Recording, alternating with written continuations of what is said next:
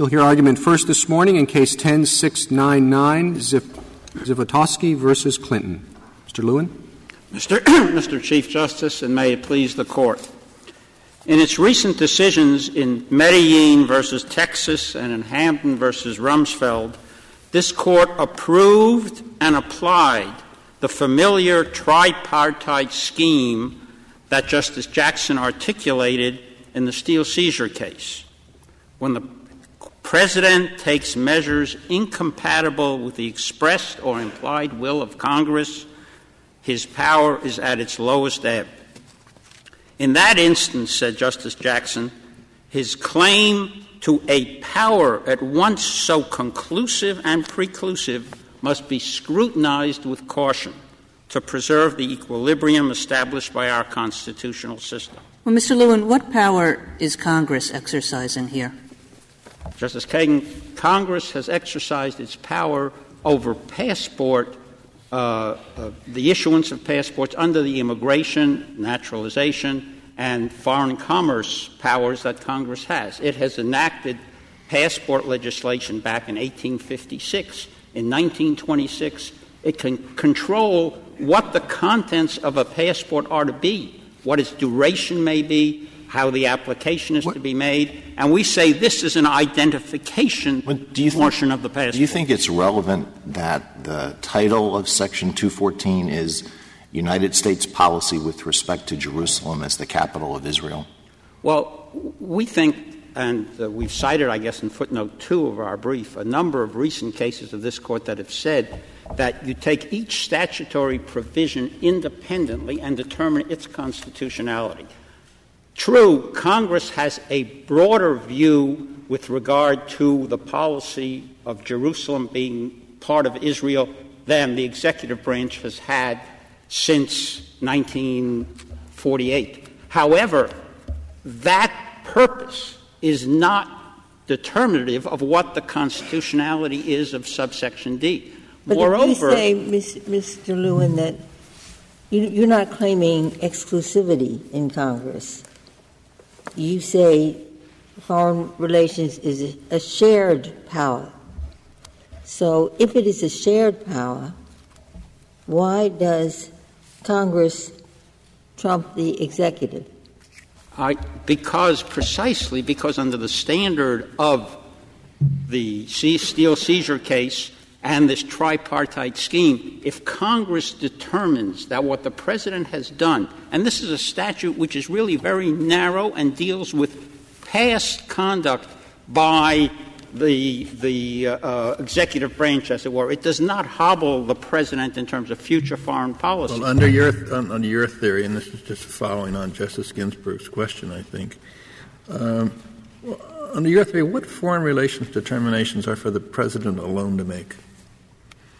Foreign relations determinations are, are not left to the president alone. Are there any foreign relations determinations that are for the president alone to make under your theory of the case?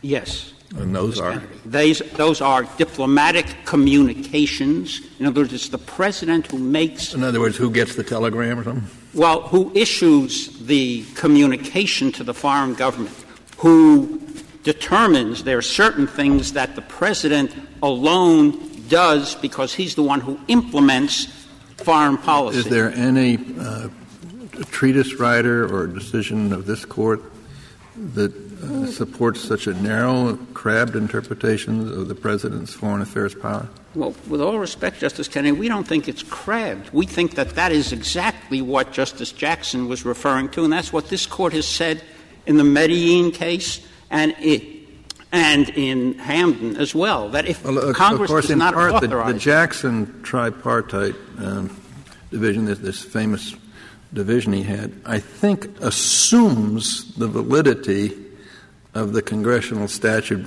at the first step of inquiry. And here, that's the whole question.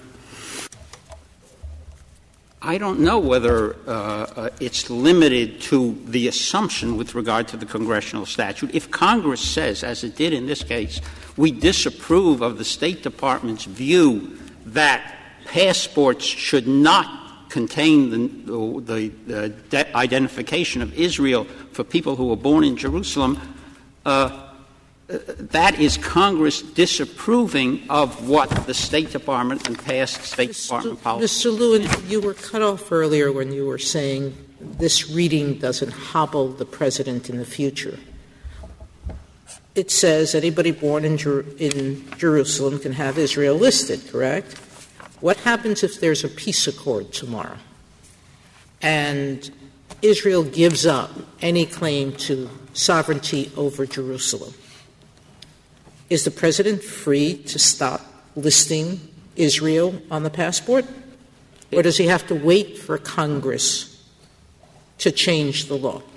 I think he does have to wait for Congress to change the law. So you are hobbling the president with respect to situations that occur frequently, well, uh, as happened in Egypt, sometimes overnight. No, but uh, it may, in some way, in a very remote uh, possible way, I mean, I think under those circumstances, if there were a peace treaty and if Jerusalem were handed over to a Palestinian state, I think Congress would repeal the statute. That's the point. Congress has the power, has the, uh, the authority under the Constitution to enact laws and it is Congress that makes the decision, even with regard to foreign policy issues. The Constitution requires ambassadors to be appointed with the consent of the Senate. It gives Congress the power of the purse. So why don't why isn't the better view that we let Congress express its approval and disapproval in the mechanism set up by the Constitution to do so? Meaning if the president recognizes a country that um, Congress doesn't want it to recognize, it can withhold approval of an ambassador. It could refuse to fund the embassy. It could do many other things. But what entitles Congress to trench on a presidential power that's been exercised virtually since the beginning of the country? With all respect, Justice Sotomayor, I think history demonstrates that that's simply not true. That, in fact, Congress has had equal, quote, recognition power, if in fact that's a power rather than a ceremonial duty. We have in our reply brief gone through the fact that from Presidents Monroe, Jackson, uh, Taylor, Lincoln, and even at the time of President McKinley, Congress said, we have the authority to be recognized. Well, Mr. Lewin, this gets back to the question of exactly what congressional power you're basing your argument on. You started by saying you were basing it on Congress's passport power, which is a function of its control over immigration issues. Now you're saying Congress has a co equal recognition power. Which is it, or is it both? No, it's in the alternative, Justice Kagan, it is both. We submit, first of all, there is no exclusive recognition power in the president if there is a recognition power, and we spell that out. Does that go the, the full length of saying if Congress passed a law that says the United States recognizes Jerusalem as the capital of Israel, and Jerusalem must be designated as the capital of Israel in all official documents. Suppose that were the law. I take it from everything you argued, your position would be yes, Congress has that authority. We say Congress has that authority, but I have to add, Justice Ginsburg, that Congress has been very careful in the past, and we believe it will be in the future, to give the President broad authority. To the extent Congress has tried to do that, Congress has consistently said that the President can waive the Uh, moving of the embassy to Jerusalem because Congress recognizes this is one of these very rare situations where Congress has said what the President has done and what the Department of State has done is simply wrong. Mr. Lewin, it seems to me you're not arguing for a co equal congressional power. You're arguing for a superior congressional power. You're saying whatever Congress says the president has to comply with. Now, that's quite different from saying that they both have authority in the field.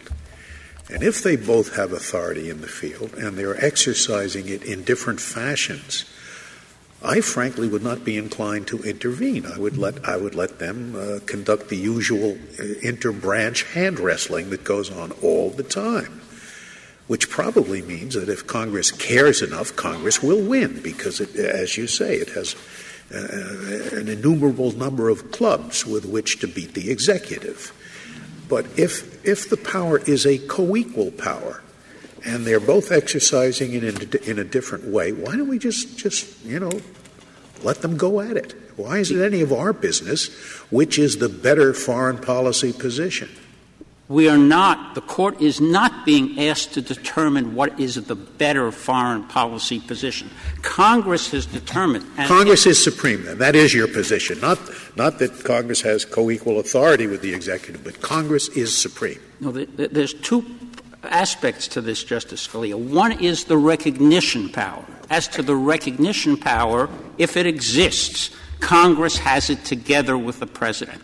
But with regard to foreign policy, and with regard to the question of whether Congress can trump the President, this is not a new proposition. The Court determined it in the Steel seizure case. The Court more recently, in, a, in a, approving Justice Jackson's uh, tripartite scheme approved it in Medellin versus Texas. Well, Medellin involved a situation where the president's purported exercise of authority changed domestic law, and not simply domestic but domestic state law.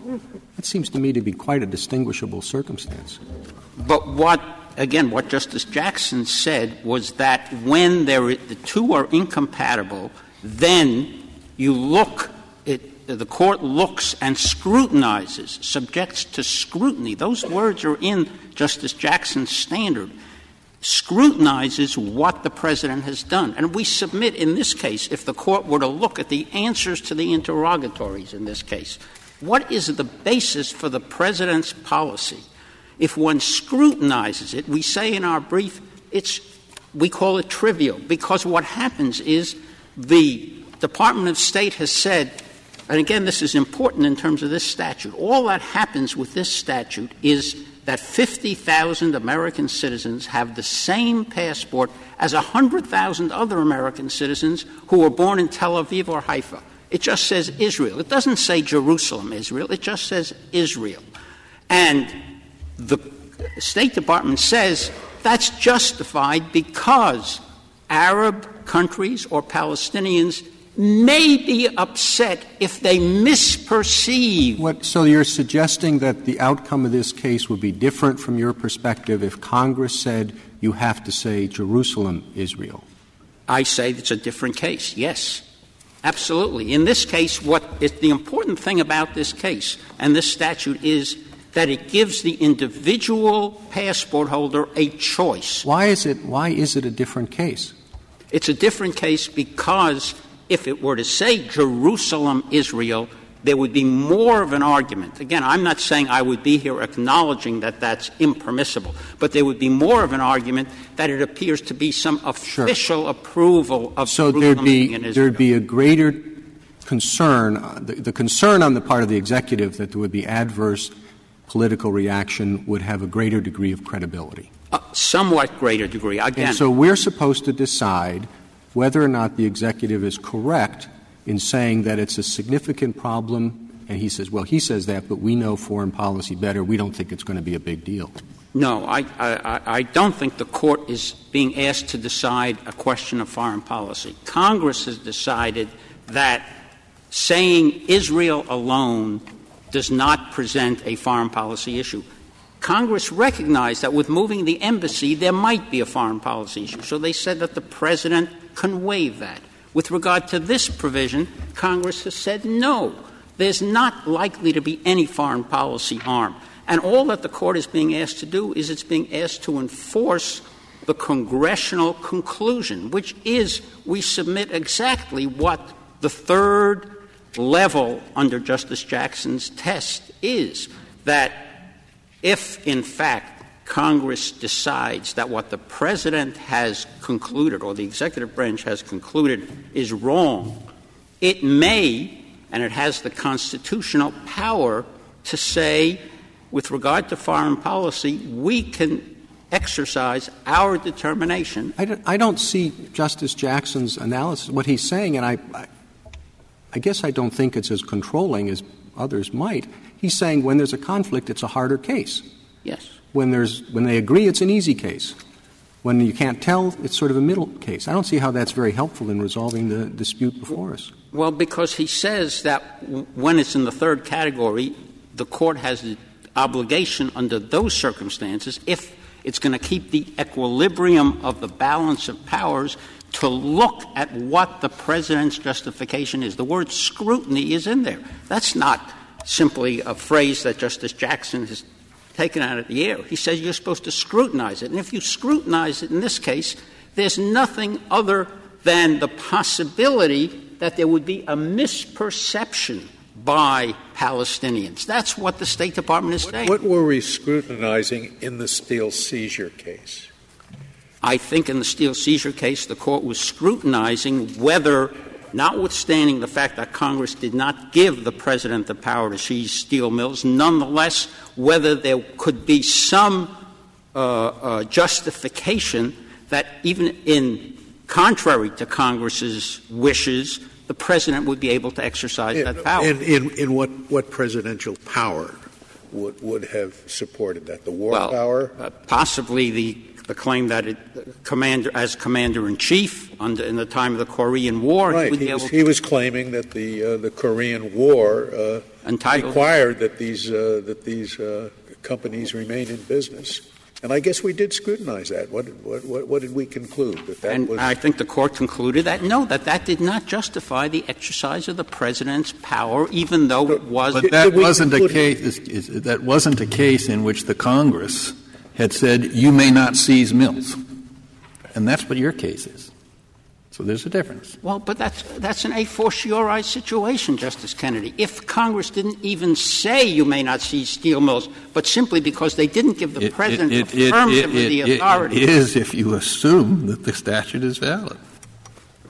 Well, but the statute in this case, uh, again, I come back to the fact that the statute in this case is a if the statute is, statute. is, if the statute is invalid, we're in category one. Uh, yes, but but the statute in this case is a pa- on its face a passport statute. There's but it's no a passport reason, statute. It's an identification. I'm sorry, it's a yeah. passport statute that seems to have nothing to do with the immigration functions that passport statutes usually serve. It seems to have everything to do with Congress's declaration of a foreign policy, as opposed to Congress's uh, uh, exercise of power relating to immigration control. So convince me that I'm wrong on that. I, I, I, think you are wrong on that, Justice. And let me explain why. Let me explain why. Because it is clear from the history of this line on the passport that it is purely an identification of the individual. It is not an exercise of any foreign policy. Indeed, the passport statute itself says that a passport is any travel document issued by competent authority showing the bearer's origin, identity, and nationality. And in this case, the history of this line on the passport demonstrates, I think, conclusively, and the State Department has acknowledged it, that it is purely a means of identification. Are and what Congress has said is, with regard to these citizens, we will permit them to identify themselves like Congress permitted the Taiwanese to identify them. But are you suggesting Congress enacted this because they thought that if uh, these individuals' passports simply said Jerusalem, there would be an identification problem? Not be, uh, uh, Justice Alito, it's not because there would be an identification problem, but there was. Congress recognized that with regard to the 50,000 people who have a passport that says Jerusalem, they are being denied a certain sense of self respect that they feel they should be able to have in terms of their own identification. This is not a statute that's designed to create some political brouhaha or, or uh, uh, make a foreign policy statement. It's a statute that, frankly, fits in with what the State Department does in accommodating to individual passport holders. The State Department says if you're a Palestinian or an Arab and you're born in Haifa and you don't like seeing Israel in your passport, we'll allow you to eliminate Israel from your passport. And all that Congress has said that might be true, Mr. Lewin. I think you would have a better argument if this statute said if you were born in Jerusalem, you can pick anything you want in your passport. You can pick Jerusalem, you can pick Israel, or you can pick Palestine. But the statute, in fact, doesn't say that. It says you can pick Israel. So why isn't that a statement of foreign policy as to uh, recognition that Jerusalem is the capital of Israel, as opposed to what you're characterizing it as, which is a freedom of, uh, you know, a sort of choice provision? I think that's what you said. The statute doesn't say, Justice Kagan, is exactly what the statute does say. The statute does say that the individual passport holder can choose to say Israel or can keep it as Jerusalem. And if he's born before 1948, he can say Palestine. So it is an individual. Well, you have to be very choice. old to say Pardon? Palestine. Pardon? Not all that old.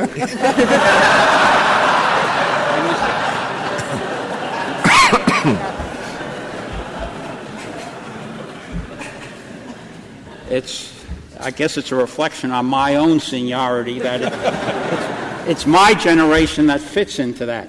But, but the fact is, exactly, our point is that that's all that the statute does. The statute is a means of permitting self identification by an American citizen who says, My birth in Jerusalem, indeed in West Jerusalem, which has always been recognized to be part of Israel, I want to call I want my passport to say Israel. But it's recognizing that principle only with respect to a particular jurisdiction. Uh, an American citizen born in uh, Northern Ireland doesn't have this option because he thinks that's part of Ireland. No, but an American citizen born in Taiwan apparently does have that option, even though the United States says we don't recognize Taiwan as an independent country. And your, and your friend, on behalf of the United States, says that's because of a State Department judgment that in one situation it's significant, in the other it's not. No, well, it's no, it's not just because it's it's because what happens is there is a recognition in both cases that it is a personal identification choice with regard to what goes on the passport. Sure, in that case, the State Department didn't take it to litigation, although I submit that had they just chosen to litigate that case, they would have a stronger position than they have in this case. But a personal identification choice can also have significant foreign policy implications, can it not? Is, is, is that a, an either or situation? What, what the State Department is saying is to allow this particular personal identification uh, choice may antagonize uh, uh, some foreign nations that we don't want to antagonize. What, what if they gave them the choice of saying, uh, uh, Israel, the only democracy in the Middle East? Okay, that's their choice. They can have that on their passport. Would that be okay? I have to say that given this court's view about Congress's power with regard to A, passports, and again, I go back to the fact that in Zemel and Rusk, in Haig and Agee, in Kent versus Dulles, in all these passport cases, this court said we look to see whether what the president does is authorized by Congress, whether implicitly or otherwise. So that I submit that with regard to passports, you need the congressional authority, whether it's implicit or express. And with regard to your question, uh, Justice Scalia, uh, yes, Congress could, in an exercise of its passport authority, say, here is what the passport has to say. It would be a foolish statute. But this court has said, and I think you, Justice Scalia, have said it many times, it's not the court's de- uh, uh, job to determine whether Congress is foolish or not. If Congress decides that, look, somebody born in Israel, a passport should say Israel, the only democracy in the Middle East, Congress can say that. Congress has passport authority. Mr. And Wood, I has take to it do with from, the from what of the you passport. what you've argued is you're skipping over the question that the D.C. Circuit decided. I take it your view is it's not a political question, so the court should resolve the merits. Our view is it's not a political question because it is like many other questions that affect foreign policy.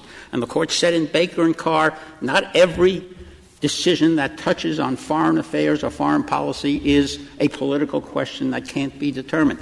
It, it arguably, according to the government, this affects foreign policy. We say it is simply Congress having passed a statute which either is unconstitutional, we say it is constitutional, either is unconstitutional, or the court should simply enforce it, like in the Japan whaling case. In the Japan whaling case, this court rejected the claim that the outcome of a, dis- a, determination by the court might very well affect foreign relations, and instead it's not a political question. I'd like to reserve the remaining time for rebuttal. Thank, Thank you, Mr. Lewin.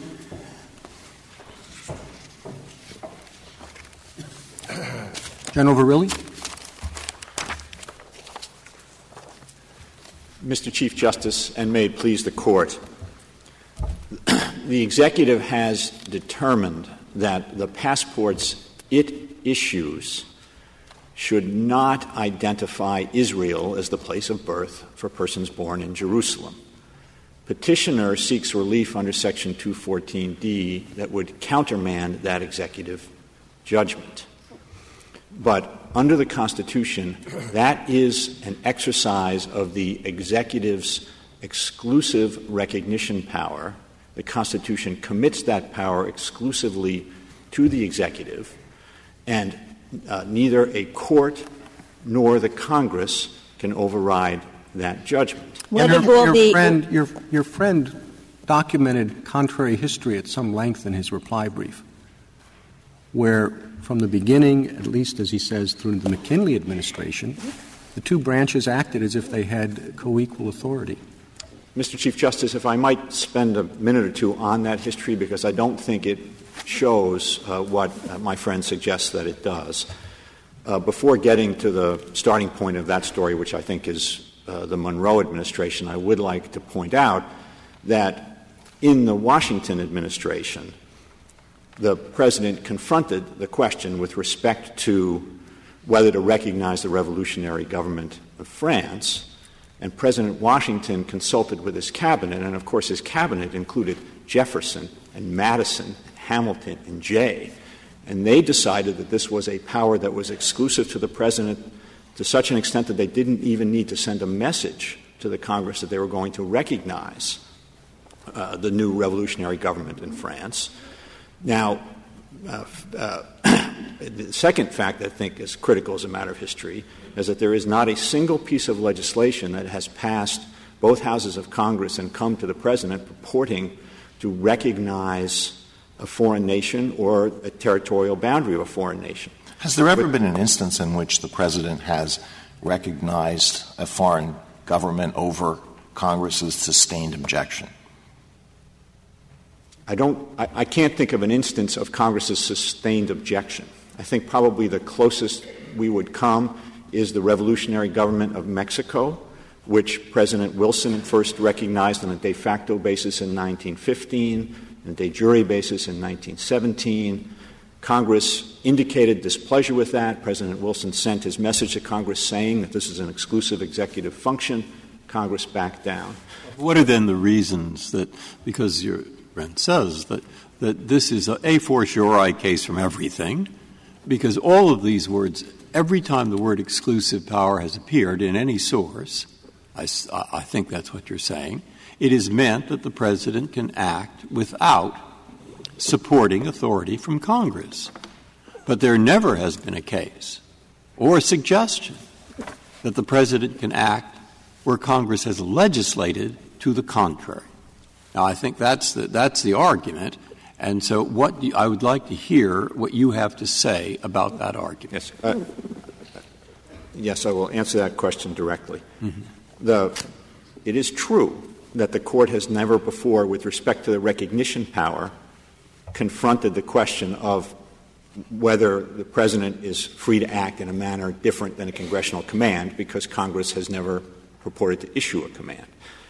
That does not mean, however, that my friend is correct that this is a situation in which Congress has the authority to countermand or direct the decision of the president. This is, we submit, uh, even if one thinks about this as a Youngstown Category 3 case, this is a Youngstown Category 3 case of the kind that Justice Jackson identified in footnote 4, where he cited Myers against the United States. The, the kind of case in, in Category 3 of Youngstown in which the president's judgment can prevail even over a contrary judgment of Congress is a case in which the president has exclusive authority. All right. Now, what I'm, that is my question case. is, what leads you to that conclusion? Well, uh, let me, I, are, there are very, very few cases I can ever think of where, where the president, where, where the court has said the president can act contrary to a statute. And, and so the point of my question was to get you to talk about why, even though and this is a force. Yeah. So I, I, do think, if I could, I think it would be helpful in answering your question, Justice Breyer, if I could return to the Chief Justice quest- Justice's question about history is moving beyond that initial recognition by Washington that this is an exclusive power, which I think is quite significant. When we get to the Monroe administration, there is a fight between Clay and Monroe about whether the president has exclusive authority to recognize the new South American republics. Now, a couple of points there. I think the, what, the only thing that one could point to as an action by the Congress that even implicates the recognition power is one House of Congress passed an appropriations measure for an ambassador. What the, the uh, history treatise, the Goebel treatise that my friend cites, says on page 133, the very page that he cites in his reply brief, is that Clay's effort to contest the president's exclusive authority came to a, quote, inglorious end, unquote. The, he then goes on to say, my, my friend goes on to say, well, but a year later, when President Monroe sought uh, to actually recognize these South American republics, he asked, republics, he asked Congress to join him in it. What he asked Congress for was an appropriation for an ambassador. But it was not the sending of an ambassador to the Republic of Colombia that was the recognition. It was when President Monroe received an ambassador from Colombia that constituted the recognition, and that was an exclusive act that he undertook without any consultation with Congress. There are two, now, two examples that are given in the brief. One of Texas, where a petitioner says there was a case where Congress went first, Congress recognized, and the president acquiesced, and the same thing with Taiwan. It was a statute, and the president implemented it. So if the Congress thought it had the authority, the recognition authority in those two measures, and the president acquiesced. I'd like to address Texas because I do think that's probably the most significant example that my friends identified. But even there, I think if one works through the history, we'll see that it's an exclusive executive power. President Jackson, in his first letter in 1836 to the Congress, says essentially, uh, I hear you, you think we should recognize Texas. And then he says, uh, it's an open question, as far as I'm concerned, whether there's exclusive authority or not. It's not been something that the legislature has ever studied. But as a matter of expediency, he says, we don't need to resolve that question because I want to work with you. He then goes on to caution the Congress to not move too quickly for fear of precipitating war with Mexico, which I think, Justice Breyer, I, will try to return to a functional analysis later, that's, I think, an important point. What, then, but I think what's important, Justice Ginsburg, is what Congress did next was to pass two appropriations measures, one in the House, one in the Senate. Each of those measures appropriates funds for an, uh, an emissary to the Republic of Texas, but each includes language that says, at such time that the President determines that it's appropriate to do so.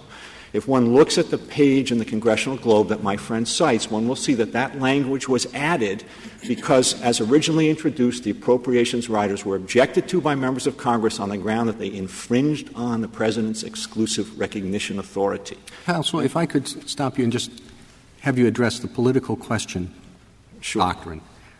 You say this is exclusively committed to the President, and therefore it is a non justiciable political question. How is that different from saying it's our job to decide cases, it is justiciable, and then you can argue that the answer of that analysis is that it's exclusively committed to the President? I don't understand why labeling it a political question advances the analysis much. Well, I think uh, we agree, Mr. Chief Justice, that there isn't a very great deal of difference.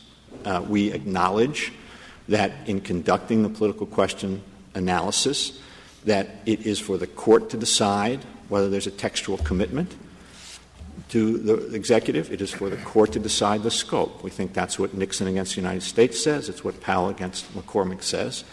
And that in answering those questions, we think that the court will have gone a very long way to determining the uh, question of the. Why not all the way? I mean, if the court decides that the Constitution commits this authority exclusively to the president, then it's all over. That's the merits of the case. Does the president have this authority? So the political question label seems to be kind of a, a subterfuge, because if there is a textual commission commitment to the president, that's the end of the case. Well, I do think that with respect to the first Baker against Carr factor, textual commitment is a factor that the court has uh, indicated is one that can lead to the conclusion that it's a political question. I do think that the court has to go through the analysis, and so at the end of the day, there may not be very much of a difference. Well, doesn't it depend on what the question is? In order to decide whether it's a political question, you have to identify the question. Now, if the question is whether the president has exclusive authority with respect to the formal recognition of a foreign country, that might be one thing. But what if the question is whether the president has exclusive jurisdiction with respect, has plenary authority, unreviewable authority with respect to anything that the president thinks has a bearing on the question of recognition? Now, if that's the question, is that committed exclusively to the president?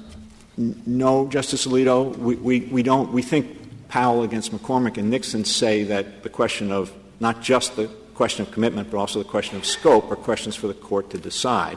Now, we do think, with respect to the question here, that even though it's for the court to decide, it's for the court to decide with a very significant measure of deference, because when the, the, the decision by the executive uh, with respect to how it's going to handle the status of Jerusalem and passports is a very sensitive and delicate matter. This, this position was arrived at after very careful thought and is enforced very carefully. And I think from that should come the lesson that this judge, and the reason is because the executive believes that the statement on the passport has to be understood as a manifestation of the president's well, suppose exercise this, General Verrilli, suppose that this statute, there was um, the section that's there now, and then there was another section, and the section said the recording of Israel as a place of birth on a passport shall not constitute recognition of Israel's sovereignty over Jerusalem. Would that be constitutional?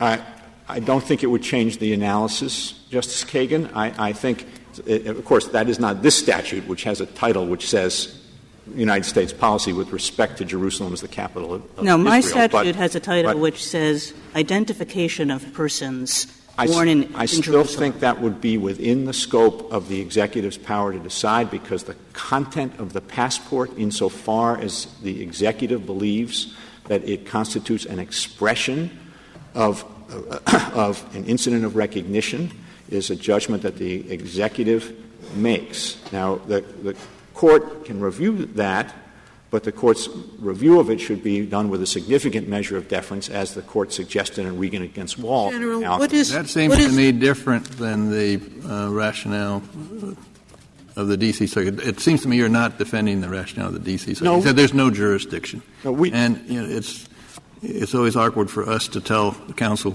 what's in their best interest.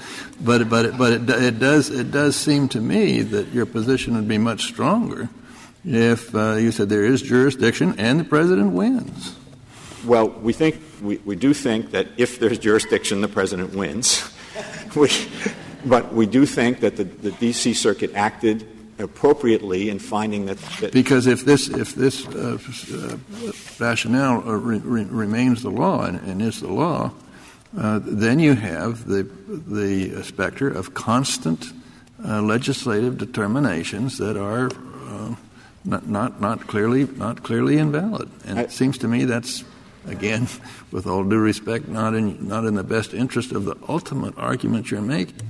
Well, we appreciate that, Justice Kennedy. We do think that in resolving the political que- in conducting the political question analysis, the questions that the court would need to decide under Nixon and Powell would go a very long way to clarifying that problem. What if, General, if uh, the Congress's statute said what you must put on the passport, if requested, is Israel, parentheses, disputed, close parentheses, right. which would seem to take care of your objection that people are going to look at this and draw a false conclusion.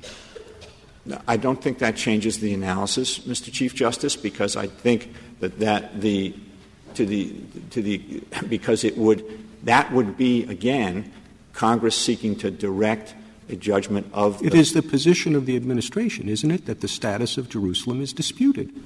That's correct, Mr. Chief Justice, but it, it, it, that what the United States says about that in official communications, and remember, a passport is not a, a, communication by the passport holder. It's an official United States document that communicates the position of the United States. So, what if Congress says, in the place that you have it, Um, this person has the choice of whether or not to put Jerusalem or Israel?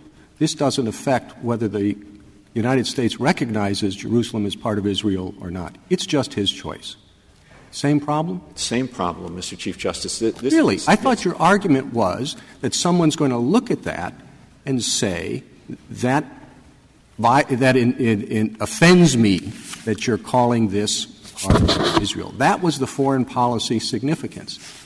And I tried to give you a hypothetical in which nobody could reasonably draw that conclusion, and you say still, same thing. I do think that this is an area in which the executive's got to make the judgment because it's of paramount importance that the nation speak with one voice. In, General Verrilli, then you are taking the position that this is not a shared authority, it's an exclusive authority, that there is no role for Congress. Is, is, am I right? Or is there some role in recognition for for Congress? We, our position, Justice Ginsburg, is that the recognition power is exclusive to the president. What if, what if uh, the recognition of a breakaway uh, uh, province of a foreign country by the United States will clearly provoke a war with that country? Would Congress have the power to decree that the president shall not recognize that breakaway province? Knowing, knowing that if, if he does recognize it, that country will declare war on the United States. I, I think, Justice Scalia, that's a situation in which the president would exercise that recognition power very no, carefully. No, we have a foolish president. Contrary to our entire history, we, we have a. I, I think, although I, I, don't, I just don't think that in a situation like that the president would exercise a recognition power. But if, but if the president did, it's the president's judgment to make. What, now, the, uh, and, and I, Justice Breyer, if I could get back to your question, in addition I, the, please stay on this. I, I, am, I am willing. Our, our cases say repeatedly that the president is the sole instrument of the United States for the conduct of foreign policy. But to be the sole instrument and to determine the foreign policy are two quite different things. To say he's the sole instrument simply means that congressmen traveling abroad or globe-trotting ex-presidents, nobody except the President of the United States pronounces the foreign policy. But it doesn't necessarily mean that the President determines everything in foreign policy. He's the instrument. But there is certainly room in, in, in those many cases for saying that Congress uh, can say what the inst- what what its what the country's instrument is supposed to do. I, I think, with respect to the question of recognition, Justice Scalia, that it is a power that rests with the executive, and I think, in addition to the history and there, we do now, 220 plus years on our Constitution, do not have a single example of Congress actually exercising the power. And I think, in addition to the history, there are very good functional reasons why that is so. And I think, Justice Breyer, in, in answering your earlier question, I think those are significant. The, the exercise of the recognition power depends, we think, on three things that make it clear that it needs to be exclusive. The first is timing, the second is expertise, and the third is a need for secrecy. Time, I, I didn't hear the third. The need for secrecy. Timing is, of, I think the Israel example shows, is of critical importance. But it's not just speed. Of course, Congress can't act with the dispatch needed in a situation like the recognition of Israel. But, the, but apart from that, rec- uh, a recognition that occurs too soon could send uh, events in the direction that could be very disadvantageous to our foreign policy. A recognition that comes too late could could squander an important opportunity in the national interest in the foreign policy General realm. Verrilli, is the textual basis for your argument that the president has exclusive power here? Is it the receipt of ambassadors clause alone, or is it something else? Because I was frankly a little bit surprised that your brief put so much weight on that receipt of ambassadors clause, which arguably was meant to give the president a purely ministerial function and so little weight on any other power that the president has. So uh, here's our position on that, uh, Justice Kagan. We do think that the reception clause is the source of the recognition power. Hamilton identified it as the source of the recognition power in uh, the Washington administration. I think it's now uh, understood that it's Hornbook law that that's the textual source, but the extent well, the best there is. I mean, if you got to cast about for something, I suppose I don't know what else you'd you'd, you'd uh, land upon. It is there, and well, it is there. And in, in, addition, I would say, in addition, the extent there is a question, we do uh, think, as I think we indicated in our brief, that Uh, one can see this power as part of what the court in Garamendi described as the vast share of responsibility that the Constitution assigns to the executive. Now, we don't think all of that vast share of responsibility is exclusive to the executive, but we think this responsibility is exclusive. So, if that provision were not in the Constitution, would you be making the same argument you are now? If the reception clause were not in the Constitution, but we had the same history that we have now and the same functional considerations about the need for it being in the uh, control of the executive, yes, we would.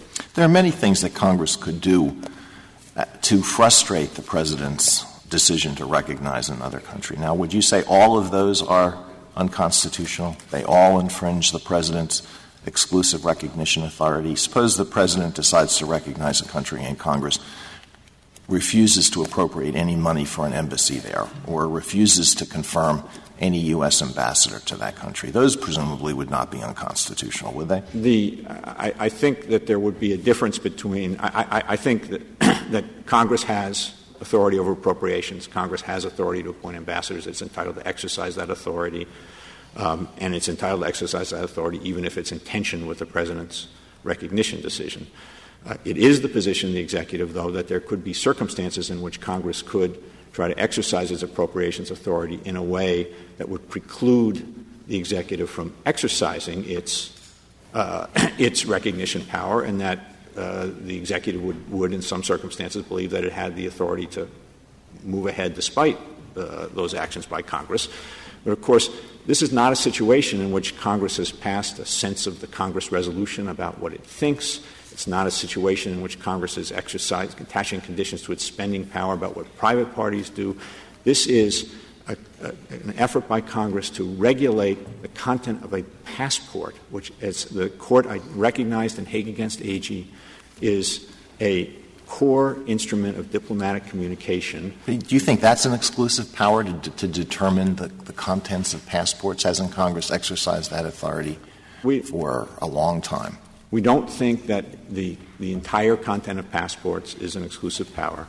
I would, uh, and, and, I'll, and, I'll, explain, Justice Alito, where we think the line is, but before doing so, I do want to push back a little bit on the notion that Congress has for a long time exercised authority over the content of passports.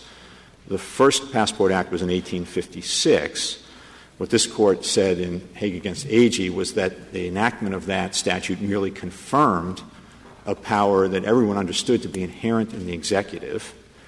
That statute did not purport to regulate the content of passports. It, in fact, said that passports shall be issued under such rules as the president shall prescribe.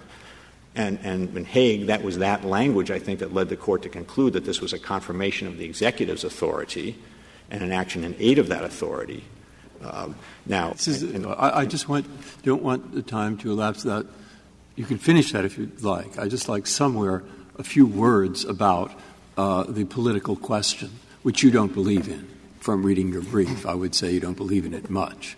And my question on the political question for either of you is, is this that that this is an area of foreign affairs. It's an area of, uh, uh, uh, you know, recognition. We know that. Never has this court or anyone else held that Congress can go ahead in this area over a law passed by Congress. But it is passports, which both regulate. And our real problem is these are words that are officially said, and they are detailed words.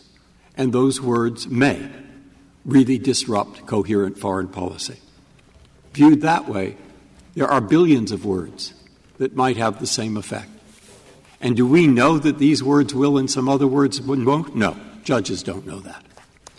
And therefore, when you get into this area, the best thing to do is avoid multifarious pronouncements by various departments of government on one question. Uh, do not uh, uh, respect the views of other branches, and judges stay out of it. Th- Let them work it out by themselves. I just want a word from either you and really Mr. Lewin on, on, on, yeah. on that. Well, we, we do think that's why we, think that the appropriate inquiry for political question purposes is into the relief that the petitioner is seeking.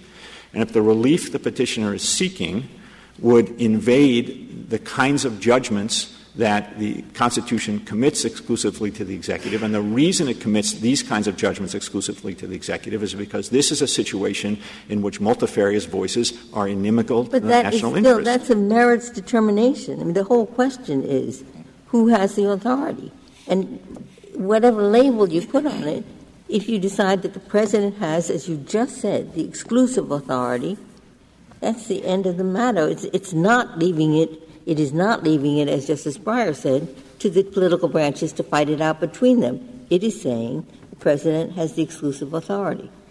Well, I, I think in, in, in well, I'm trying to put it this way, Justice Ginsburg, in the absence of Section 214, I think it would be clear from Pink and Belmont that this that the judgment on recognition is exclusively committed to the executive, and it would be a political question if a party came in and said, "I want my passport to say something different about Jerusalem than it says." General, the, the, the tension that I see here, and I think it's what Justice Breyer is getting at, is the label is important because if we call this a political question and don't address the merits the outcome is that the president is saying that he's entitled to ignore the Congress.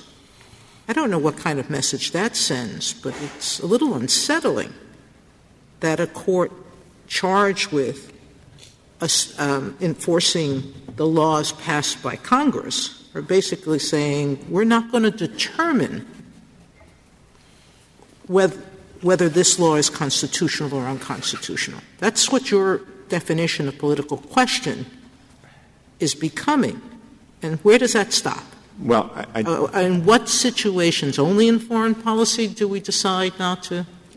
I, I think, Justice Sotomayor, it's actually quite narrow, and the problem isn't sig- a, a, a significant one in the case of textual commitment, because the court does in, the, in, reaching the conclusion, as the D.C. Circuit did, that it's a political question, the Court does have to decide whether there is a textual commitment to the executive here. So the court would resolve that question.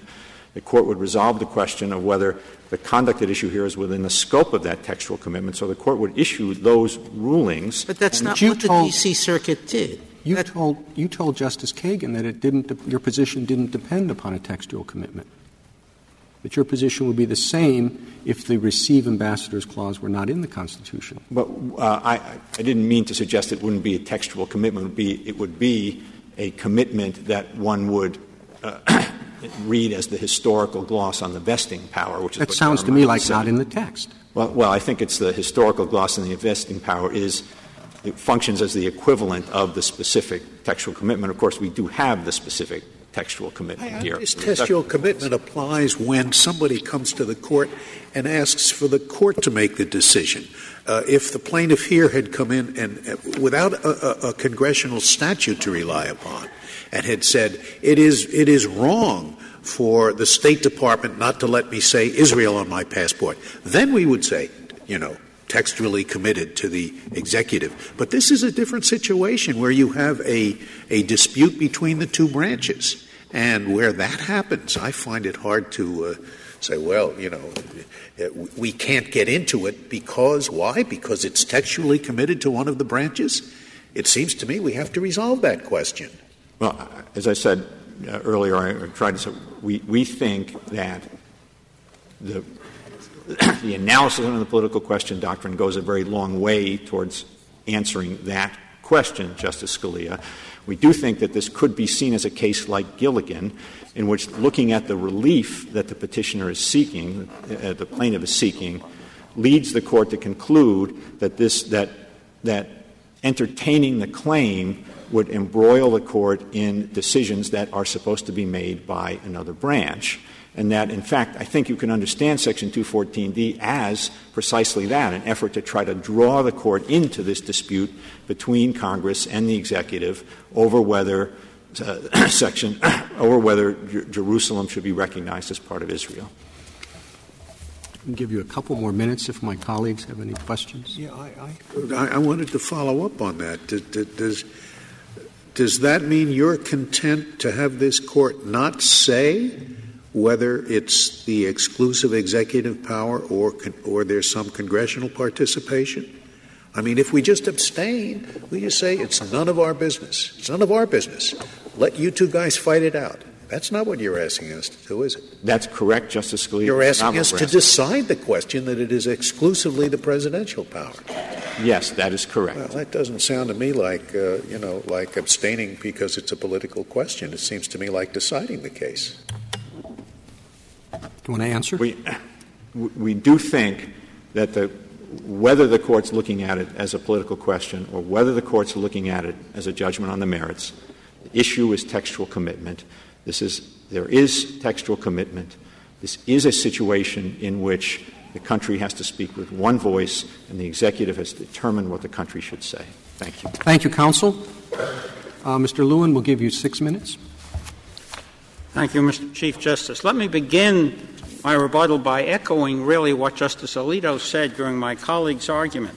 The question is whether anything that the President thinks bears on recognition it forecloses this court or any court from making that determination. This is not, in our view, a recognition case.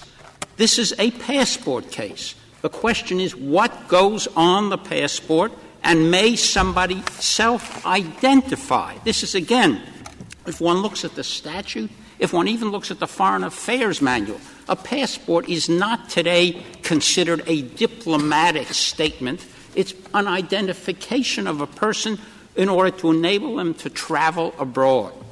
Now, again, let me also echo what the Chief Justice and Justice Kagan asked during my colleague's argument.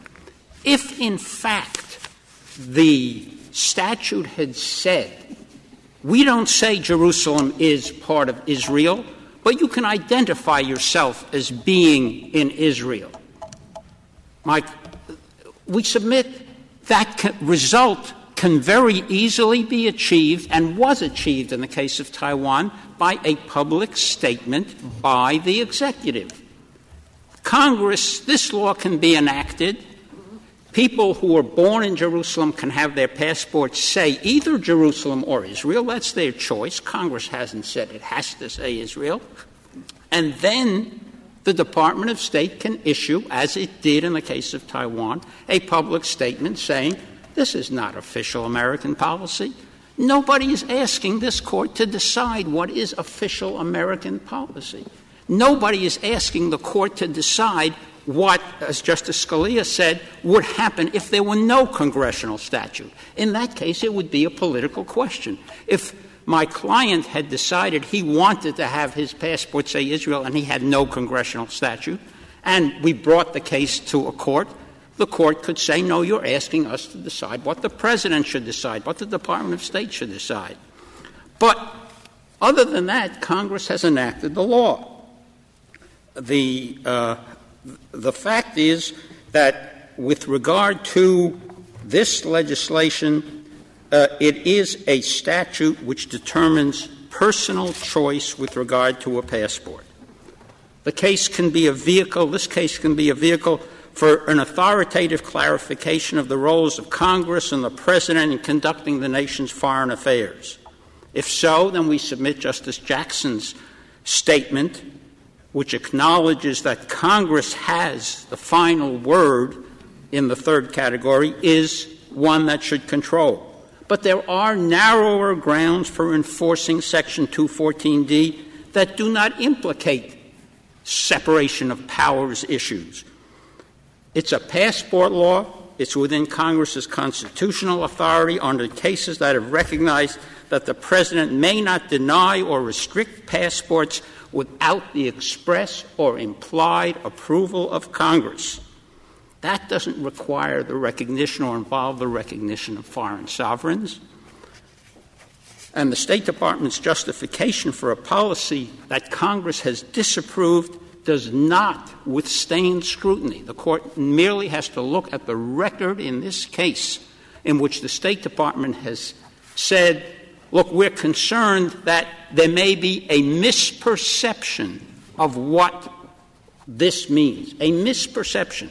And it's extraordinary that on the basis of the fact that there's an alleged misperception, American citizens who have been authorized by Congress to say, identify themselves on their passports as being born in Israel, will now find that statute. Could you tell me, let's assume that um, a dozen nations said this designation on the passport is we view as an act of war.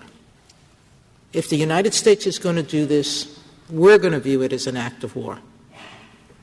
Is, would that then permit the president to ignore Congress's? I think Congress has to weigh that, and if Congress determines that in any event this is the, what the passport should say, then that is. So it's not the misperception that's at issue.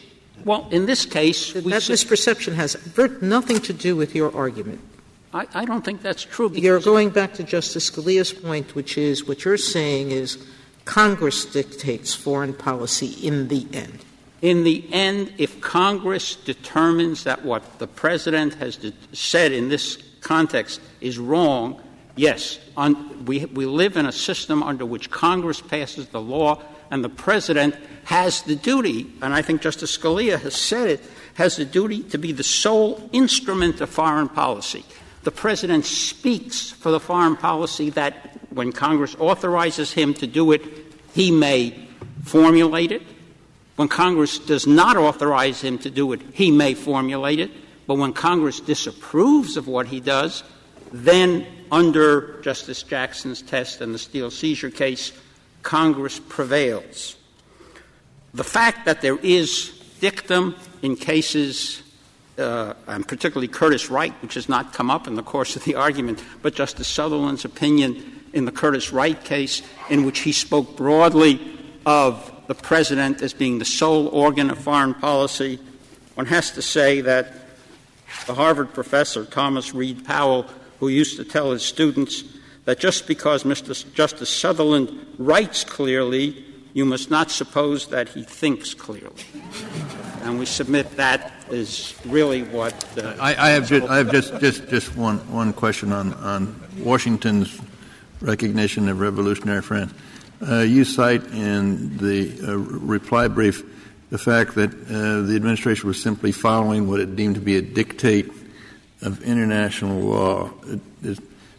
Do you want us to infer for that that he was not exercising a real discretion? Correct. Uh, the historians who've studied that have determined that he was just following uh, Mr. Vattel, who said you have to recognize any country that has de facto control. And therefore, since the French revolutionists were in de facto control of the French government, Washington had no choice. He was not exercising any kind of discretion. Thank you, counsel. The case is submitted.